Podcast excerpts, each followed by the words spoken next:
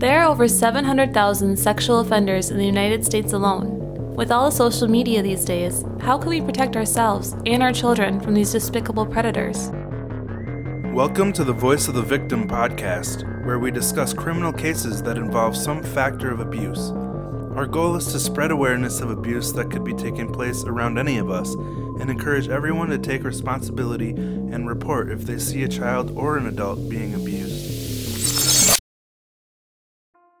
It was noon on December 16, 2000, in Tallahassee, Florida. Denise Williams was starting to worry about her husband, who had gone to Lake Seminole and one of his favorite spots for an early morning fishing trip. He had promised her that he'd be back home by noon, but he hadn't returned yet. Denise frantically called up her father, Warren Merrell, to let him know that Mike hadn't come home and she couldn't get a hold of him. So he called up friends and family to meet at the lake to help search for Michael. After checking a few locations, Mike's best friend, Brian Winchester, and his father in law, Warren Merrell, finally came across his 1994 Ford Bronco at a remote boat launch in Jackson County. His boat trailer was attached, but the boat was missing, and so was Michael. Welcome to the Voice of the Victim podcast. I'm Rosie. And I'm Ryan. And this week we're discussing a case that we found really fascinating. Um, it was a complete mystery for almost 20 years, but it does eventually get cracked. So we're going to do our best to take you for the ride that the investigators and the family went through. But first, we have a couple of announcements. Rosie? Yeah. First, we want to say thank you to our new patrons, Katie, Tanya, Jenny, and Rachel. Yeah, thank you guys so much. We really appreciate your support. And also, there's a couple of you that haven't replied to our Patreon message yet. So if you have recently pledged and would like a shout out, be sure to check your Patreon messages and get back to us. Yeah, the pa- Patreon packages that I still have yet to send out will be sent out very shortly. Yeah, we actually haven't recorded in three weeks because we were out of town. So, just so you guys know, I have recovered from from the uh, sadness I was feeling in the last couple episodes. If you enjoy our show, but you're out of new episodes to listen to, you can get instant access to three more episodes by joining our Patreon family for just $2 a month. You can get some cool stuff along with it, as well as helping out to support our little show.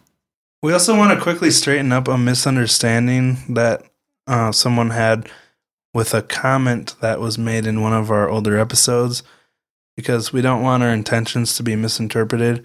But someone left us a review, a one star review, which that's not the point of this. It's there's a bigger issue we want to address here. But Rosie, do you want to read that review? You're gonna make me read it? Okay. It says, I started listening a couple weeks ago and wasn't very impressed by the lack of knowledge about the stories you are sharing. Rosie has a lovely voice. Mm, thank you. But I really struggle with Ryan. Typical. However, I stuck with you guys, and I could tell that you were slowly getting better until I heard Rosie say that she was a nanny, and she thought many times, sorry, how dumb the little guy is that she nannies. I don't care who you are. You never call a child dumb, and if you do it on here, I just wonder what you do to him in person. Seriously, that is just wrong. I'll move on now. Bye. Oh. So, first of all, we want to apologize if that comment did come across as offensive, but I want to defend Rosie a bit here and just say the point she was trying to get across with that comment is that we need to give children the benefit of the doubt and look out for them because they're inexperienced and don't understand a lot of things. And Rosie would never call a child dumb. I honestly, I don't know how someone could twist those couple words like that after all the hours of work we've put into this show trying to advocate for victims of abuse. But if you are able to completely ignore the context of an off the cuff comment like that and assert that it makes Rosie capable of worse things, then the show is obviously not right for you anyway. so, that said, we will try to be more careful about our wording because we really don't want to offend anyone. And as ridiculous as the accusations are in this review, the person is defending a noble cause, and they're right about treating kids with respect, and we probably could have been more eloquent. just remember we're a couple of stupid kids trying to support a cause we're passionate about, and we're not claiming to be professionals or experts. So, Rosie, do you have any thoughts you'd like to add to that? Well, I never would call my kids dumb. It's just something I think in my little noggin. when, Well, yeah, and and they're trying to correct me about something that they don't know anything about. and you, yeah, yeah, and you didn't mean like they're dumb. no, like, I didn't. So, you were like I just said. You just meant that they don't have the experience that adults have. aren't able of making um, decisions that adults can make. Yeah, and you were saying it in defense of children, like they we need to protect them and we can't hold them as responsible for stuff and you know. Anyway, if you're listening to this, you know where we're coming from. I'm scared even talking about it. With all that out of the way, before we dive into the disappearance we shared in the intro, let's talk a bit about who Mike and Denise Williams are. Well, Jerry Michael Williams was 31 years old in December of 2000. Yeah, so Michael is his middle name, but that's what people called him, so we will too. He had a successful career working for Ketchum Real Estate Appraisers and was overall a pretty stable man. His wife, Denise, had been his high school sweetheart. Yeah, they had dated since the ninth grade, so they'd been together a long time. Oh, it sounds like us. Aww. The day that Michael went missing, they actually had plans to celebrate their sixth wedding anniversary at the Gibson Inn in. Uh oh. Apalachicola? Nice.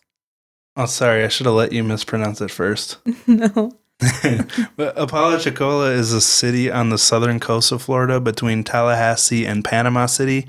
There's actually a park and wildlife reserve there, so between that and the duck hunting, they seem like a pretty adventurous and outdoorsy couple. That sounds really fun, except for the duck hunting part. They planned on visiting a little bed and breakfast in the area and just kicking back and relaxing for the weekend. They had a one year old daughter at the time named Ansley. Mike was the main breadwinner, so Denise didn't have to work and could focus on raising Ansley. The family saw Mike and Denise as the perfect couple, and they adored each other. Michael also loved hunting. He would look for any opportunity he could find to hunt, even if he had to sit by himself on his boat. Yeah, it was his passion and his hobby. Most of us can relate to that. We need to get a break from our day jobs and just relax doing what we love. Yeah, I've been squirrel hunting. It's great.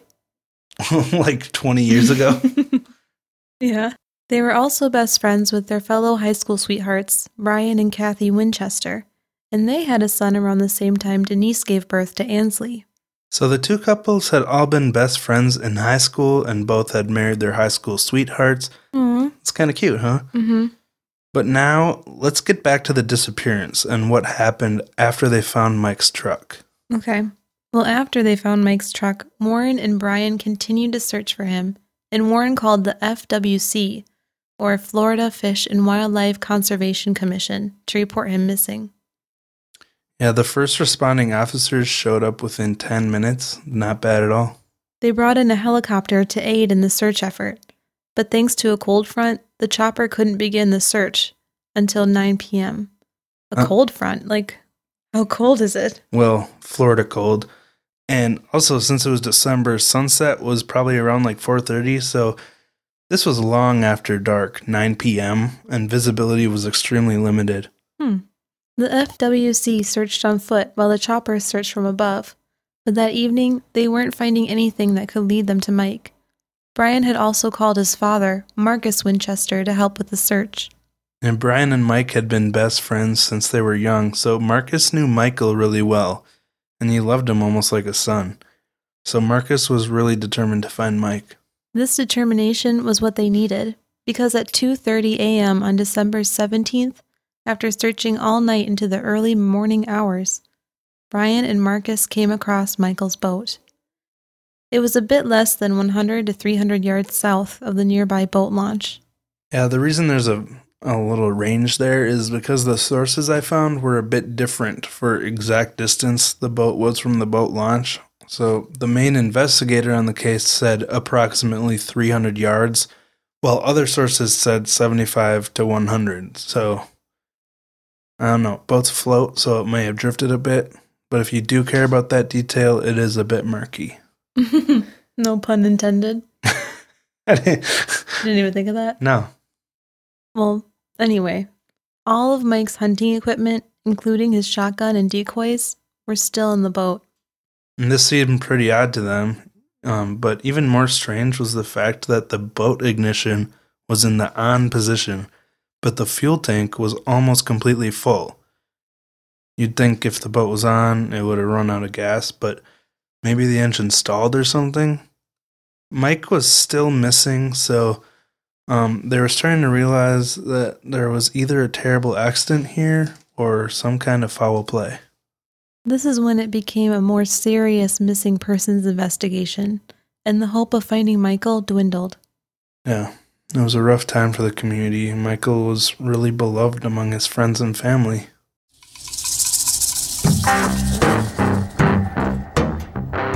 Are your friends tired of hearing you talk about serial killers? While you're at a dinner party, have you randomly blurted out the odds of being murdered by a complete stranger? Does Netflix only recommend documentaries on true crime and murder? If you've answered yes to one or more of these questions, Come over and sit at our friends' table. I'm Cam, And I'm Jen. and we are the co host of our true crime podcast. And you can listen to us every Wednesday wherever you download your podcasts. See you on Wednesday. Oh, bye bye. Love ya.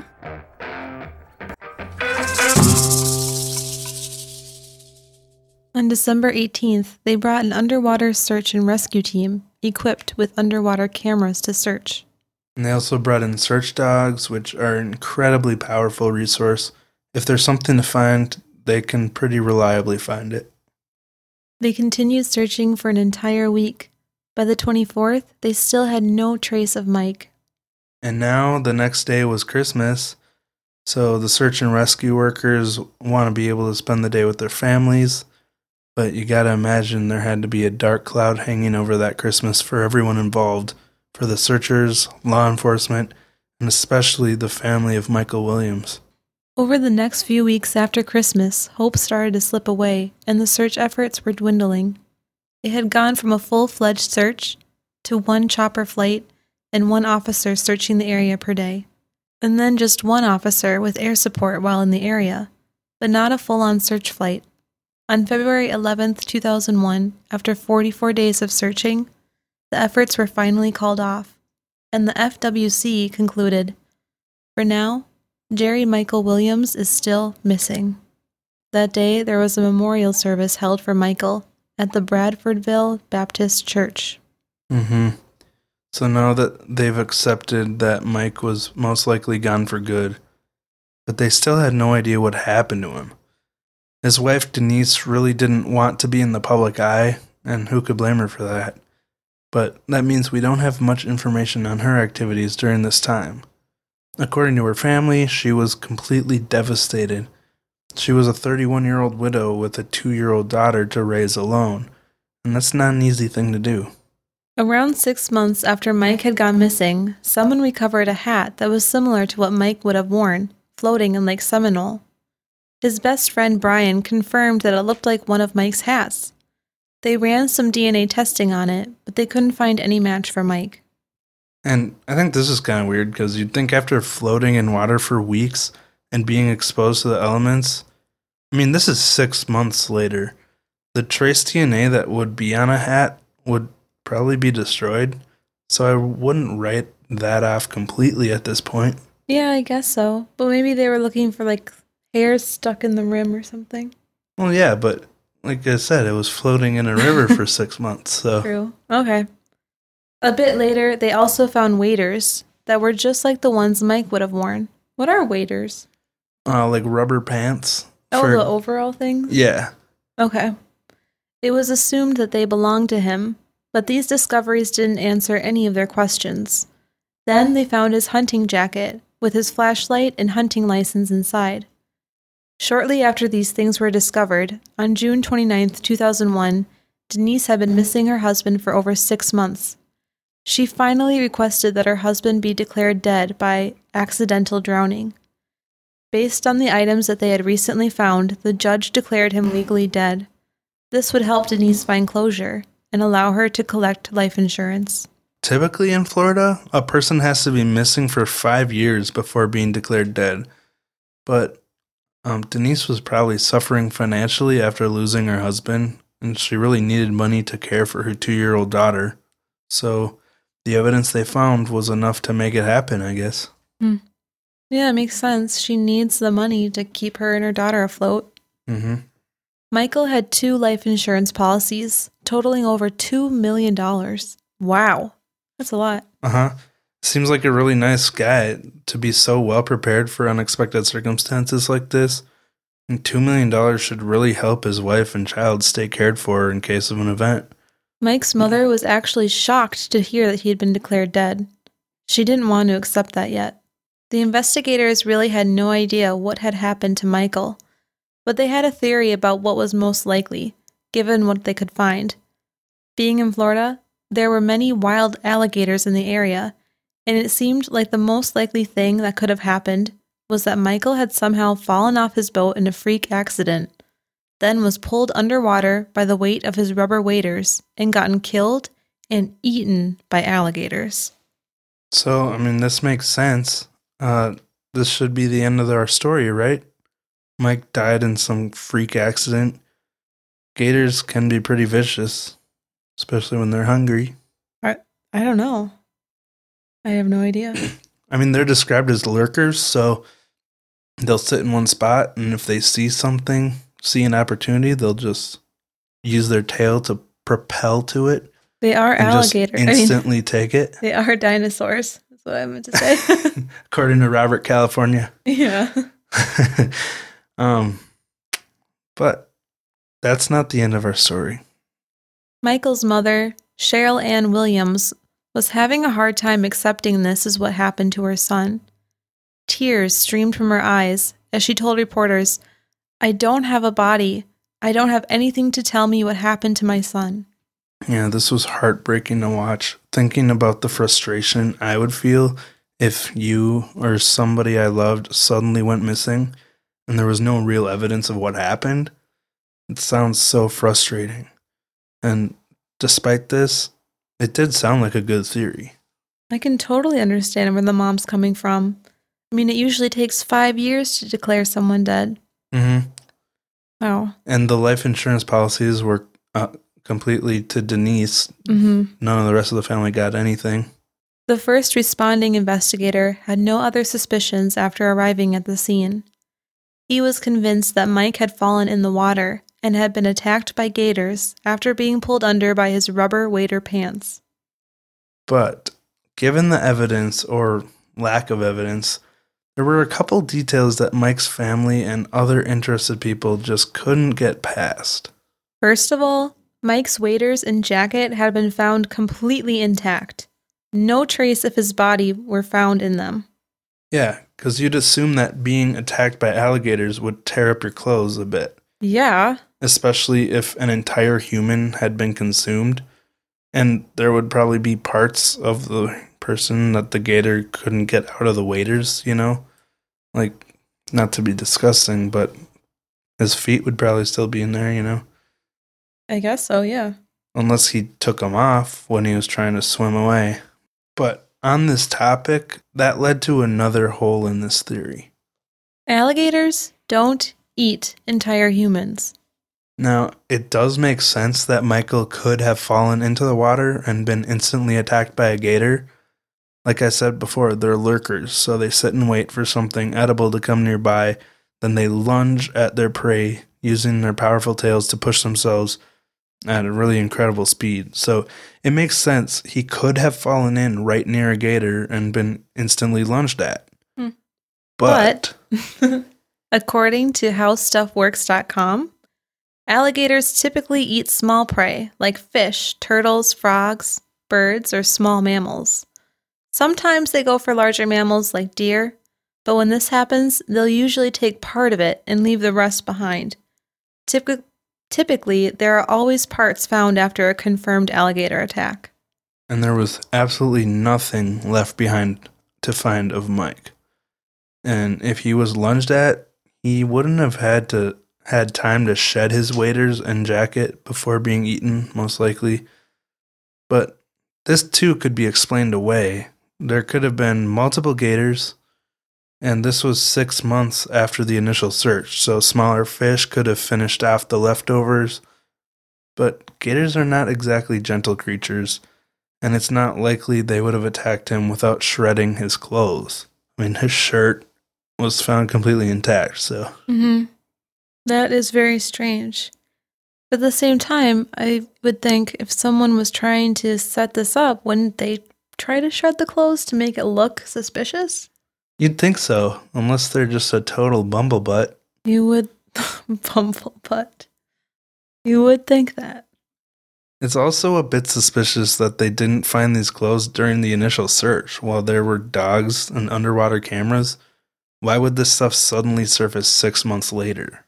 Something that made this detail really strange was the condition of the flashlight in the hunting license.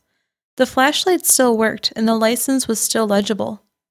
So the suspension of disbelief is getting really difficult at this point. How could these items be in such pristine condition after six months underwater and in the elements?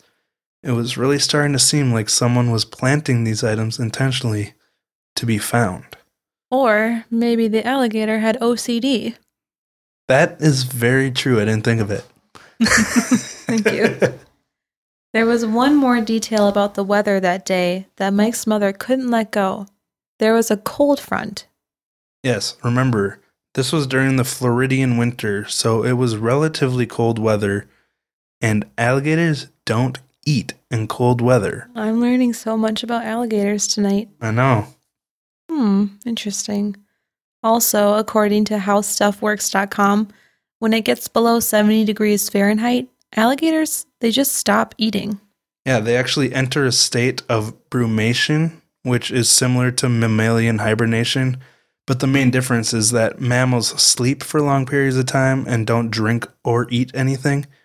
But reptiles will just be dormant and still drink water to avoid dehydration. Either way, it was well below 70 degrees that day in Tallahassee, and alligators will be dormant and not feeding during times like that. So, hmm. Interesting. so that kind of knocks that theory out of the water. my gosh. In December of 2000 in Tallahassee, it was the coldest average temperature in 11 years. The average temp was 48 degrees. Ugh. I wish it was 48 degrees right now. I know. Wow. Boo hoo.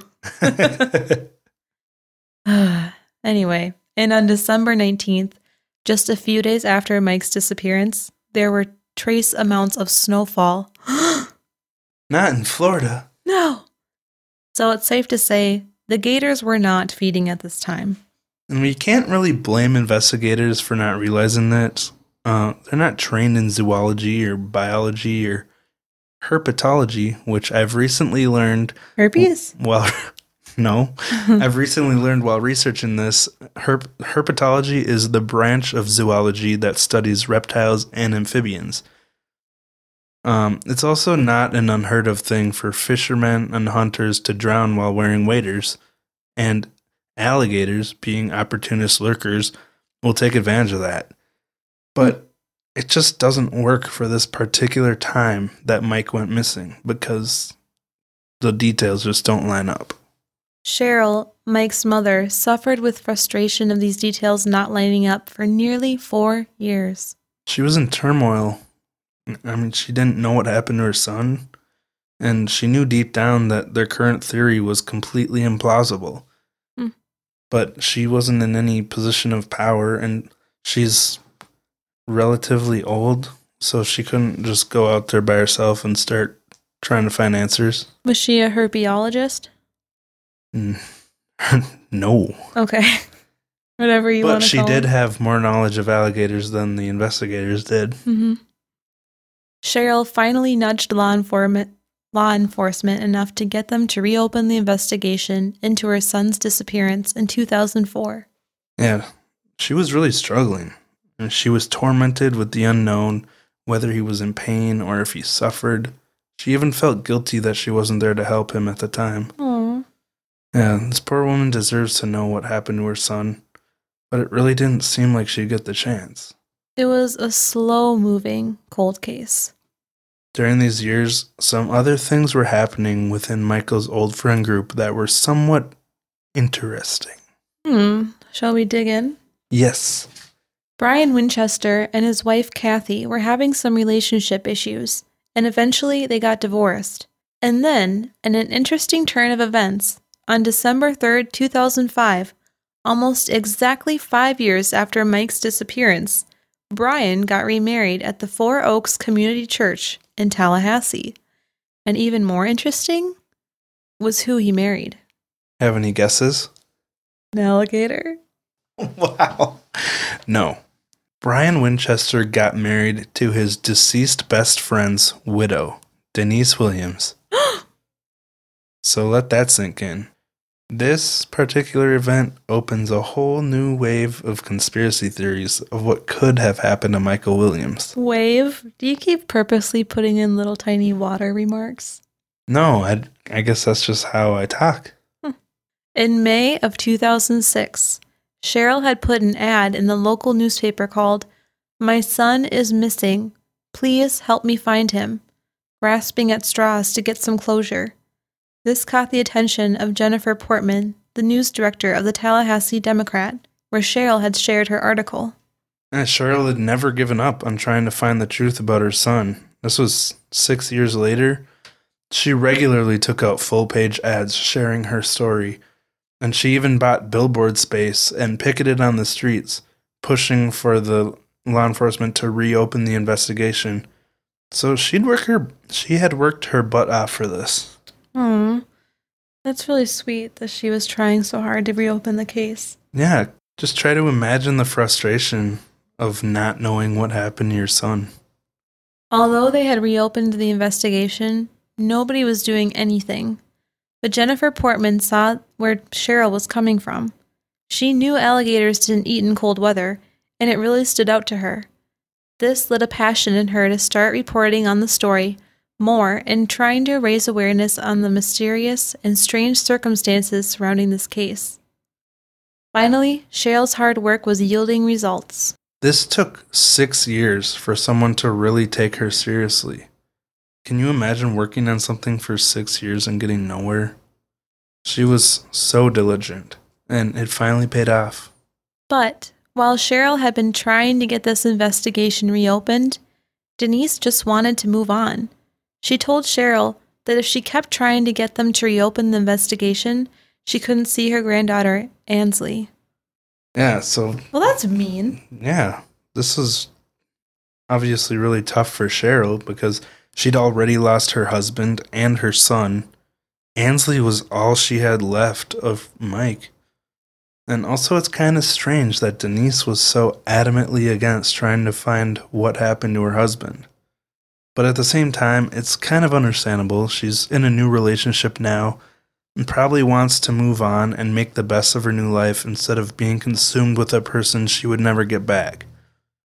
But as we mentioned just a couple minutes ago, her new marriage, along with her attitude towards the investigation, rubbed some people the wrong way. It rubs me the wrong way. I mean, she does have the right to move on with her life and be married and stuff, but she doesn't have the right to refuse grandma of seeing baby girl granddaughter. Yeah, That's so mean. and she doesn't have the right to get in the way of the investigation. Yeah. Ugh. There were some suspicions that were floating around because of the details surrounding the case. Floating around? Wow, are you gonna just Sorry. Next week, we'll talk about what really happened. But for today, we're going to go over the strange details that got people so convinced that this was not only foul play, but that Denise may have had something to do with her husband's disappearance. yeah. So first of all, elephant in the room. You mean alligator in the room? Wow, thank you for that. Mm-hmm. Denise and Brian Winchester got married five years after the disappearance. I mean, maybe they just bonded with their shared grief over Mike. Yeah, I've heard of that happening. Mm-hmm. But then, wouldn't they both be working with Cheryl and trying to get the investigation reopened? You would think. Mm-hmm. Another detail is the life insurance policy. It turns out that Brian was actually a life insurance salesman. He had sold Mike one of his life insurance policies just six months before the disappearance, and Denise was the sole beneficiary. So this also seems very suspicious. But according to Mike's boss, he'd actually encouraged Mike to get as much life insurance as he could. So Hmm. this can kind of be explained away too. Guess so. He told Mike that because he had a wife and a daughter and participated in risky outdoor activities, that he should get as much life insurance as he could. So it's easy to assume that Mike really just wanted his wife and daughter to be very well cared for, just in case anything were to happen to him like this. I guess we'll see where this goes. We've already discussed all the details surrounding the alligator theory. There were just too many holes in it to assume that it was true. What we can conclude here is that Mike's disappearance had some factors of foul play. But sadly, there was no solid evidence telling the investigators what happened. And once the investigation was reopened, any evidence that hadn't been collected initially was long destroyed. So there were a lot of personal connections you think of too to Mike that weren't investigated at all. I mean, I'm surprised they didn't look into the family or the friends or, you know, what was going on in their lives because um they came to that initial conclusion that it was gators. So they didn't suspect foul play and therefore they didn't investigate anyone. Again, this was back in 2000 where public awareness of true crime was nowhere near what it is today. So people in general just weren't as suspicious when something like this happened, and no one was pressuring them. Mike's boss had another couple of details that he didn't think were significant at the time, but later came back to haunt him. First of all, the shotgun that Mike had on his boat that day was not his duck hunting gun. That gun had been stored in his locker at the office. Another thing his boss knew was that Michael had confided in him about some trust issues he was having with Denise. She had made some charges on their credit card that far exceeded their agreed upon limit for credit charges and he didn't know what they were for. Yeah, this is really bumming Mike out. So much so that he vented to his boss about it. So things weren't quite as perfect within the marriage as they appeared on the outside. Yeah, you'd get super mad at me if I did that. Yeah, I mean, any couple that's working with joint finances Mhm. would be upset if their partner spent a bunch of money and they had no idea what it was for. Oh, yeah, totally. Well, at least from my perspective, I Mhm. believe that.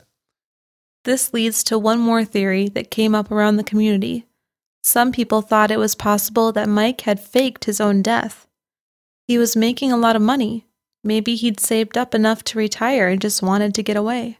Yeah, Wow, that's really interesting. this could make sense. Maybe he was sick of Denise's frivolous spending habits and just couldn't trust her anymore, but also wanted to make sure she was taken care of when he was gone because they had a daughter. Maybe they were even in it to, in on it together. They were pretty serious Christians, so they didn't want to disappoint their families by getting a divorce. Maybe they planned it all out. He'd fake his death and fall off the grid, saving their Christian reputation, and she could reap the benefits of his life insurance and get pity from the community while he was remembered with honor. Hmm. You know, it's an interesting theory. This could explain why he got his second policy so soon before his disappearance. You know, it's a fun theory. Right? Yeah, this really does make sense, but the only thing I'm thinking, well, the only thing I'm going to reason with here is what about his mom? It seemed like him and his mom had a really good relationship. He just Hmm. left her high and dry? That's a good point. I don't know. I mean, she was really bent out of shape, so she was obviously not in the loop, or it didn't happen. Mm-hmm. I don't know. Like I said, we're going to talk about what really happened next week, but I like to go over all these theories. hmm So we're just going to reiterate the details in this case that don't exactly add up. First, his boat was found in the on position with a full tank of gas. Second, the shotgun in his boat was not his duck hunting gun. Third, all of his gear was found in pristine condition and six months after the exhaustive initial search, but not Mike. Four, alligators don't eat in cold weather. So those last two details are the ones that really get to me.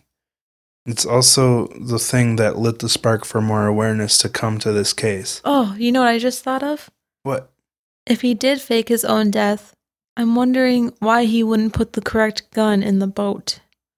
So maybe he didn't, Hmm. because that would be a really easy detail to get right if you're faking your own death. True. I mean, I feel like if you're such an avid hunter, you would like need it to be the right gun. Hmm That's another detail I didn't understand because he told his wife he was going hunting that day, so you'd think he would have brought his duck hunting gun. And instead of the alligator gun, I don't know. The alligator gun. well, I don't know. It wasn't an alligator gun. But, anyways, these details did kind of spark up this case again because it's they're just so, you know, they don't mesh.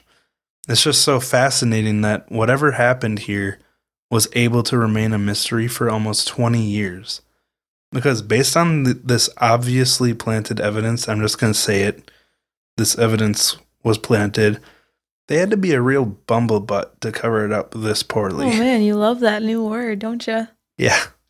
But somehow, most likely because there was literally no investigation, whoever did this still got away with it for a long time. And if not for the efforts of Michael's mom, they may have never found out what happened. So that's why this case grabbed my attention. But it's amazing to see his mom's persistence here. She'd been writing to the governor actually pretty much daily, asking him to reopen the investigation. But it was tough because the crime scene was never secured, so they didn't have much to go on. Hmm, poor mama. Mm-hmm. Well, that's where we're going to pick back up next week. There will be a couple of interesting twists in this story that you may or may not see coming. Yep. We'll see how the river flows. Thank you. So, at the beginning of this episode, we shared a somewhat negative review, which we don't want to do often, but there was a pretty big issue within it that we wanted to address. So, that's why we did that. But now we're at our review portion of the show where we're going to share a nice review. Yay! So, Rosie, would you like to share our nice review of the week? I would love to. This review comes from Apple Podcasts. Oopsies. I meant to say this review comes on Apple Podcasts That's all right. from H Kiwi? Mm. Itchy Ivy? I, I think it's Ike Ivy. Okay. I don't know. It's entitled I'm picky about podcasts, but this one but this is one of my favorites. It says I typically don't like listening to podcasts with males speaking, but Ryan does have a great voice that complements Rosie's very well. Aw. They're both really good with the stories, and I really enjoy just listening to them and getting all this information. The listener interviews are so great, and I find these healing. I really appreciate this review because we actually never really planned on interviewing people when we started. In fact, we didn't even plan on podcasting until like 12 hours before our first episode dropped. And we kind of just stumbled into the interviews. I believe after we covered Shasta Groene, we started that because I really connected the dots while we were covering her case that these people we're talking about are real and a lot of them are still around and struggling with life after what happened. And then shortly after that, Rosie shared her story, which had an amazing reaction from people that we really weren't expecting at all. We're still blown away by all the support and kind messages we've gotten, and we still get about how Rosie's episode has helped them personally. Isn't haven't you found that? Yeah, I I was blown away with all the support and emails and messages that we got about it. It was awesome. Yeah, so thank you guys so much for reaching out to us. I really started to feel like what we're talking about matters to people more than just us. And so we just keep trying to do better and better. But like with this week, we kind of veered away from abuse for a bit because abuse is a lot harder to talk about, for us at least, than a disappearance or Mhm. other cases that are typically talked about. And We some- decided to talk about disappearance and wildlife. uh huh. Sometimes we just need to let our brains recover. I mean, I still feel like I'm recovering emotionally from the Davidito Ricky Rodriguez case.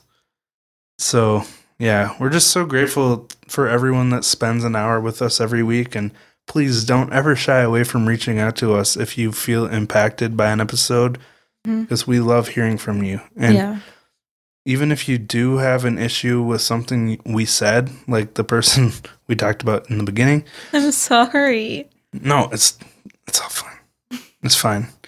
We'd much prefer that you reach out to us personally through our email if you have a problem with us, rather than writing an angry review, because we always try to rep- reply calmly and kindly with an open mind, and we do take feedback to heart. So Mm-hmm. we'll most likely take what you say if you do it in a kind way and try to learn from it instead of because the reason reviews kind of suck because you just read them and then you can't say anything back to them. You have no idea who wrote them, so it's just kind of there. Like Justin Evans was talking about when he was on our show. You know, they're just kind of there Mm-hmm. They're just there to, to hit you over the head with and Uh huh. publicly shame and make you cry a little bit. Yeah, but I guess it it kind of balances out because we can still talk about it on the show. Mm-hmm. It's just that that person's gone now, so they won't even hear it. Yep. but anyway, we've wasted enough time talking about that stupid review. So thank you so much, um, Ike Ivy is how I think it's. Ivy. Yeah, just don't say HIV. Maybe that is what. Never mind. Anyways, we appreciate that so much. mm-hmm. And we also have an announcement. We are going to be at the True Crime Podcast Festival in Chicago. It's on July 13th, 2019. So if you're going to be there, let us know so we can meet up. We're super excited and we're even getting lanyards. yeah. Well, that's what we hear. I don't know if we will or not. We're just kind of a baby podcast. So, We're going to have bags with free merch that we'll give out. yeah. So come get some stickers and pins. We really want to do pins. I do anyway. Cool. I think it'd be really fun. Anyways, we would really appreciate if you leave left us a five star review and some nice comments. Also, check out our Patreon that we talked about in the beginning of the episode, where you can sign up for $2 and up to get our newest and most exclusive episodes. Mm-hmm. And you can also just sign up for $1, but um, that doesn't come with any episodes. So. Mm. All right. Well, yeah, you can follow us on Instagram at VOV Podcast, on Twitter at VOV Pod, and email us at VOVPodcast at gmail.com, and we will link all of that in the show notes. So, yeah, that's pretty much it for this week. Do you have any cat news? Um, Zucchini is no longer limping. I guess Oh, he yeah. figured that out on his own. Yeah, that's right. Good thing we took him to the vet. yeah. Well, maybe that massage helped that the Yeah. vet gave. Um, it was kind of funny when we started recording tonight. Burrito, the new kitten, as soon as Rosie started reading the intro, he jumped on her lap and like climbed between her face and the microphone with his loud little toy, Mhm. and and then we picked him up and and threw him out in the. Well, we didn't throw him. Don't don't misquote us there, Nope. but um, Gently tossed. we put him outside of the room, but there's no door on our recording studio. So, like two minutes later, he comes in with an even louder toy and starts meowing because he likes to play fetch, which you can see on our Instagram. But anyway, so so we put him. I threw his toy in our bedroom and put him in the bedroom to get rid of um, that distraction. And then we sit down and start recording again, and the zucchini comes in out of nowhere, just crawls out of the woodwork and starts making noise, which we're trying to be a little bit more professional as we get more listeners because, you know, people, some people don't want to hear cats meowing in the middle of a serious story. So we're trying trying to get rid of the background noise as much as we can. So anyway, we have them all in the bedroom now. Mm-hmm. But that was just our fun little cat story for the day. Yeah, we're still recovering and transitioning from being out of town for a little while. Yeah, At least I am. like I said, the last time we recorded was three weeks ago. So Yeah. We had a heck of a time recording this episode tonight. I think there's like 20 or 30 things I need to edit out. Mhm. but anyway, um, yeah, thank you so much for listening. We appreciate it a lot, and we will talk to you next week. All right. Bye, guys.